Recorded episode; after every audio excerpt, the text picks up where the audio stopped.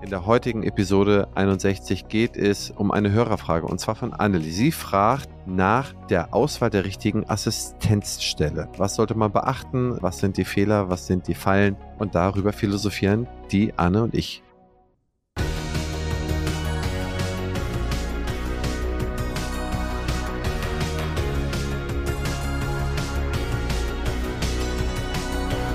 Partner dieses Podcasts ist die Bludenta GmbH mit dem Flash Zahnaufhellungssystem.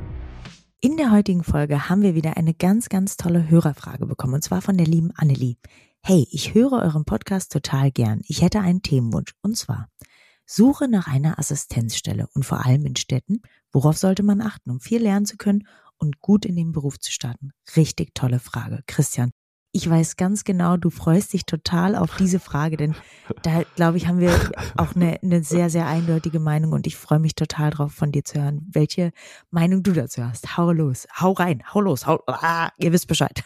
Anne, in den letzten anderthalb Jahren, wie oft haben wir uns über, jetzt vielleicht nicht konkret Suche nach Assistenzstelle, aber um das Thema grundsätzlich unterhalten. Voll. Ich glaube, das war so oft. Ne? Und ich glaube, das können wir auch nochmal zusammenfassen, denn es scheint die Leute ja zu interessieren, denn obwohl wir schon ein paar Mal angesprochen haben, ist das immer noch ein wichtiger Punkt und ich glaube, das ist somit der wichtigste Punkt im kompletten Leben. Das heißt, also sagen wir mal der zweitwichtigste. Der erste wichtigste nach einer erfolgreichen Schule ist jetzt erstmal die Berufswahl, dass man sich da richtig entscheidet.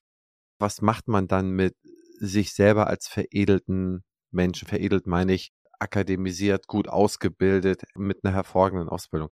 Und ich glaube, es ist unglaublich wichtig, und ich sage das als Landei und als Landkind, dass man in die Stadt geht, dass man sich eine möglichst mindestens mittelgroße Stadt aussucht, Minimum über 100.000 Einwohner, 150, 200.000, vielleicht sogar eine Metropole. Und das sind Jahre, die immer noch Lehrjahre sind und keine Herrenjahre. Und das ist mal auch mal so als Überschrift ein bisschen da hinzugefügt, dass es nicht entscheidend ist, wie viel Geld ich da verdiene, sondern dass ich bei extrem guten Praxen meine Assistenzzeit verbringe. Ich muss wirklich schauen, dass ich mir die beste aussuche, die ich da kriegen kann. Und wenn ich die beste, die zweitbeste, die drittbeste, viertbeste. Ich kann lernen im betriebswirtschaftlichen Bereich, wie wird Personal rekrutiert, wie wird mit Personal umgegangen, wie wird Marketing gemacht, wie wird der Prozess gelebt, wie schnell werden Prozesse verbessert und wie oft und wie gut werden neue Prozesse eingeführt. Also all das Betriebswirtschaftliche, um das mal mitzuerleben, so einer Organisation und davon zu lernen, das ist prägend für immer. Ich bin noch nicht beim medizinischen, ja. Und bei diesem betriebswirtschaftlichen, was für immer prägt, da kommt jetzt zum Beispiel eine besondere Erfahrung bei den Zahnärzten von meiner Seite hinzu. Meiner Erfahrung nach sind die besten und erfol also die erfolgreichsten Zahnärzte in der Bildung einer Entität, einer Zahnarztpraxis immer oder regelmäßig Bundeswehrzahnärzte, die in Bundeswehrzahnskliniken oder sozusagen in diesem Stab Arztstellen da ausgebildet wurden. Wenn die eins gelernt haben, dann ist es perfekte Organisation. Die Prozesse stimmen da immer. Ich kann mich nicht an eine Bundeswehr-Zahnarztpraxis erinnern, die nicht nahezu perfekte Prozesse oder zumindest das Mindset dazu hatte, da sehr, sehr viel Arbeits- und Zeit reinzustecken. Und kommen wir zum medizinischen. Das ist der andere Teil. Wenn ich hier bei einem Räusch lernen kann oder lernen konnte oder wir können auch über ganz, ganz viel weniger berühmte Namen reden, die auch keiner kennt, bei einem Schmidt, Thomsen, Hansen, Müller oder wie auch immer die Leute in Süddeutschland oder Berlin regelmäßig heißen. Wenn ich weiß, dass äh, da medizinisch gute Arbeit gemacht wird, dann ist das das Entscheidende. Und wenn ich im Monat 1500 Euro bekomme, ich stapel jetzt mal super tief, würde ich persönlich es machen. Ich kenne Zahnärzte, wo man Geld mitnimmt. Und auch das würde ich tun, wenn ich bei einem Otto zuarbeiten dürfte, um mal dieses Beispiel, was wir beide schon so oft genommen haben, äh, liebe Anne, um das Beispiel mal zu nehmen, dann würde ich auch jeden Monat was dazu bezahlen, um das ein Jahr zu lernen. Und notfalls würde ich dann irgendwo Geld für so ein herzunehmen, aufzunehmen, dazu zu verdienen, alles machen, damit ich dieses Wissen in meinen Kopf reinpacken kann, dass ich lernen und wachsen kann. Und warum statt? Weil ich mich gegen andere durchsetzen muss. Ich lerne von den Besten, ich kann mich mit den Besten austauschen. Ich habe mit durchschnittlich besser gebildeten Patienten zu tun, die vielleicht auch noch anders mit mir verhandeln, die anders mit mir umgehen, die meine Rolle schon anders progressiv sehen als auf dem Land. Und da lerne ich das ganze Handwerkszeug, um danach, in der Zeit danach, wenn ich mich niederlasse, und wenn ich dann irgendwann 35, 38 bin, ich lasse mich nieder, da geht aufs Land.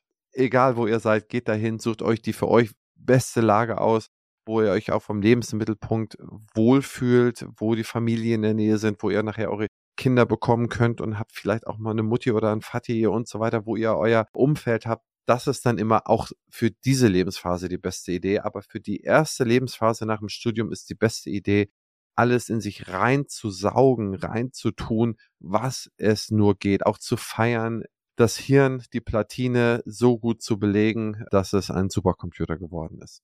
Oder was sagst du, Anne? Wo widersprichst du mir hier? Also, nee, also ich muss einfach sagen, ich glaube, inhaltlich ist dem einfach nichts hinzuzufügen. Ich würde uneingeschränkt mich dem anschließen. Und deshalb glaube ich, kann ich den einzigen Mehrwert liefern, indem ich das Ganze mal philosophisch auch ein bisschen betrachte. Denn wie gesagt, vom fachlichen Aspekt, ob es die Betriebswirtschaft ist oder ob es das medizinische Know-how ist, da hat Christian einfach 100 Prozent recht.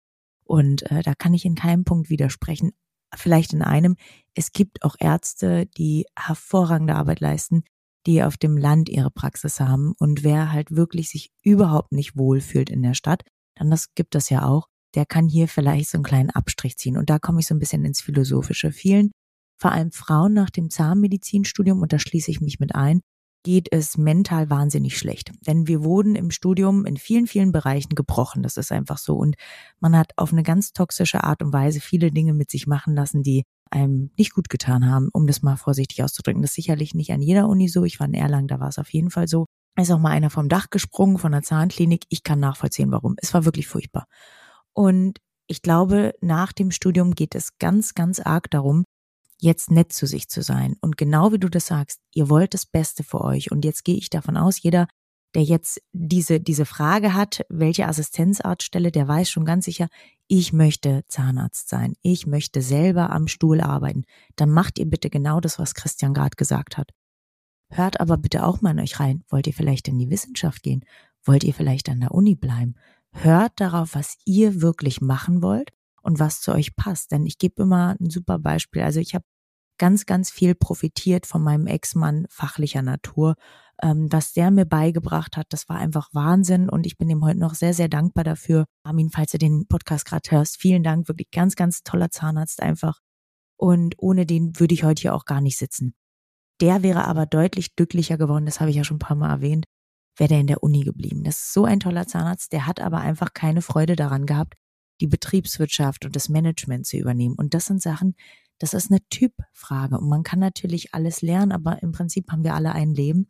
Und ihr solltet das machen, was euch wirklich glücklich macht. Und wenn ihr in einer Assistenzarztstelle seid, die euch vielleicht fachlich weiterbringt, aber ihr merkt, das macht euch mental wirklich fertig, dann müsst ihr ganz klar überlegen, schaffe ich das durchzustehen? Ist es mir das wert und will ich dadurch? Dann zieht's durch und seid hart. Oder sagt halt, nee, hey, das ist vielleicht doch nicht mein Weg, vielleicht will ich einen anderen Weg gehen. Und auch das ist total fein. Ihr müsst für euch den Weg finden. Und was ich jetzt sagen werde, ist sehr kontrovers, sehr, sehr kritisch. Aber die Sache muss ich einfach sagen. Nach dem Studium dachte ich, ich bin Gott in Weiß. Mit meinem ersten Assistenzarztgehalt habe ich mich gefühlt wie Schrott in Weiß.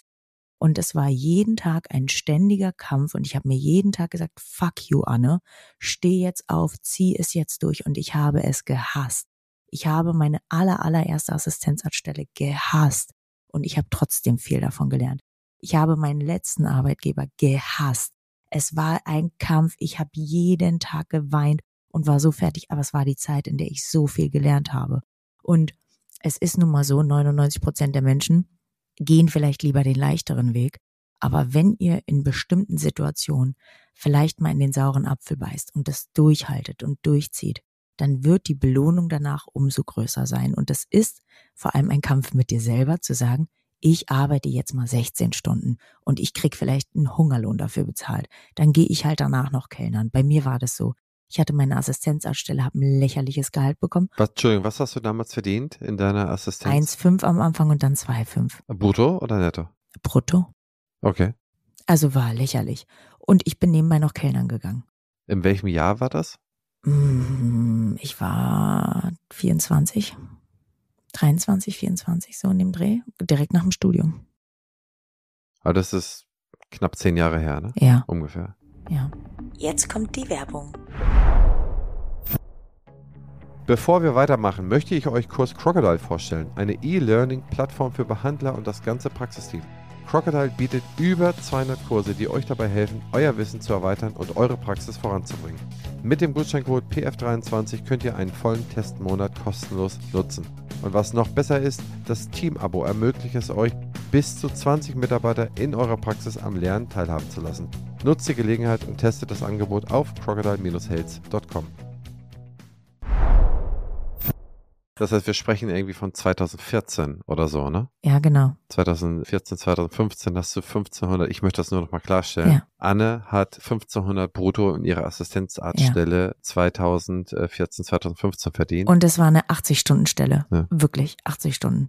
Ja, das war kacke. Das hat auch überhaupt keinen Spaß gemacht. Ich habe wirklich jeden Tag geweint, aber ich habe richtig was gelernt. Und ich bin halt so ein Typ, der sich da irgendwie durchbeißt. Das ist nicht immer gesund, um Gottes Willen.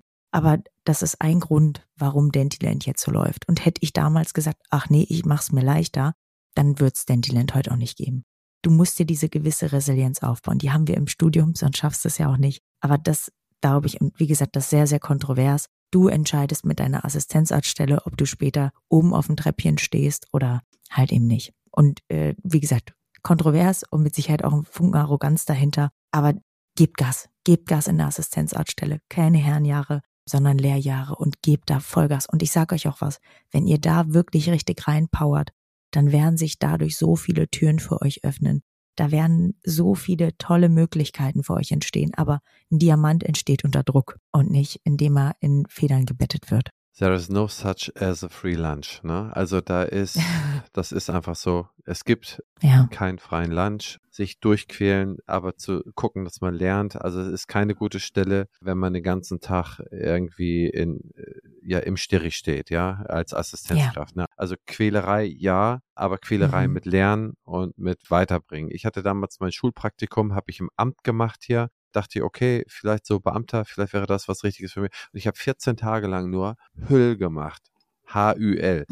Das sei die sogenannte Haushaltsüberwachungsliste. Und weißt du, was das ist, Anne? Du bist in einem Raum drin und das war dieser Drucker mit diesem Endlospapier. Kennst du noch Endlospapier? Ja. Und da hat der ganze Raum war voll, bis oben hin, mm. mit Endlospapier gestapelt, der da nur rausläuft, über alle Haushaltsausgaben der Gemeinde oder des Bezirks. Und ich durfte die Endlosstreifen an den Seiten abreißen. 14 Tage lang. Oh. Und das in Ordner packen.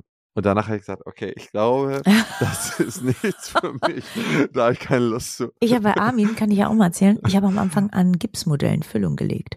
Und das drei Monate und nur assistiert. Steri gemacht, sauber gemacht, Abrechnung gelernt und äh, an Gipsmodellen. Und ich musste jede Füllung wie in der Uni fotografieren, vorzeigen. Und das war wirklich, wirklich krass. Ah, das finde ich gut. Ja, fand ich super. War mega. War einfach wirklich ein ganz toller Lehrer, muss man einfach sagen.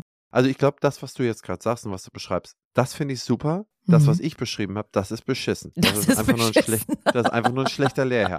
Das heißt, wenn ihr äh, merkt, dass ihr nach ich sag mal so, nach vier, fünf Monaten nur, und das meine ich nicht abwerten, nur Prophylaxe macht, nichts anderes machen dürft oder nur Steri macht, Raus. nichts anderes machen dürft. Nee, nach, gar nicht fünf Monate warten. Geht nach einem Monat. Oder zumindest da den Plan wissen. Also ich finde auch, hart arbeiten ist es alles fein, mhm. aber ihr müsst irgendwie das Gefühl haben, oh, ich lerne was. Und auch ja. wenn ihr mal eine Woche nichts lernt, ist auch fein, aber das Gefühl, die Zuversicht, dass man was lernt, die muss da sein. Ja, und auch mal, weil ich weiß, ganz viele sind da super loyal ihren Chefs gegenüber und das ist natürlich auch eine tolle menschliche Eigenschaft. Aber wenn der Laden da drunter und drüber läuft und wenn da alles total daneben läuft, ja, dann auch erstmal raus. Da ihr müsst den nicht retten, den Chef. Kann man auch nicht viel lernen. Nee, könnt ihr auch nichts lernen. Genau richtig. Und jetzt auch nochmal die Kehrseite. Ich kenne auch sehr viele. Ich will auch nicht, dass sich irgendjemand angesprochen fühlt. Aber bei mir kommen Leute her, die sagen, ich habe jetzt so die fünfte Assistenz oder die vierte und alle taugen nichts. Mhm. Da kann ich auch sagen, okay, das ist ein bisschen schwierig. Das kann mal eine oder zwei nichts taugen, aber spätestens nach der zweiten sollte man sich selbst hinterfragen und dann muss man sich auch dann irgendwo mal durchbeißen. Ja. Dann hat man vielleicht wirklich Pech bei der dritten, aber dann ist Durchbeißen angesagt. Ja. Denn dann liegt der Fehler eigentlich äh, bei demjenigen, den man im Spiegel sieht oder zumindest ein Teil des Fehlers. Ja, absolut. Kann ich ein Lied von singen. Schöne Folge. Ja, wieder mal. Anne, wir sind gut drauf hier in, im Jahr 24. Wir sind, wir sind on fire, Christian. Wir sind auf Feier. Und wir haben auch vieles vor noch, aber dazu kommen wir später. Dazu kommen wir später. Das war Folge 61. Wir hoffen, sie hat euch gefallen. Liebe Zuhörerinnen und Zuhörer, und wir hören uns nächste Woche bei Folge 62. Ciao, ciao. Juhu.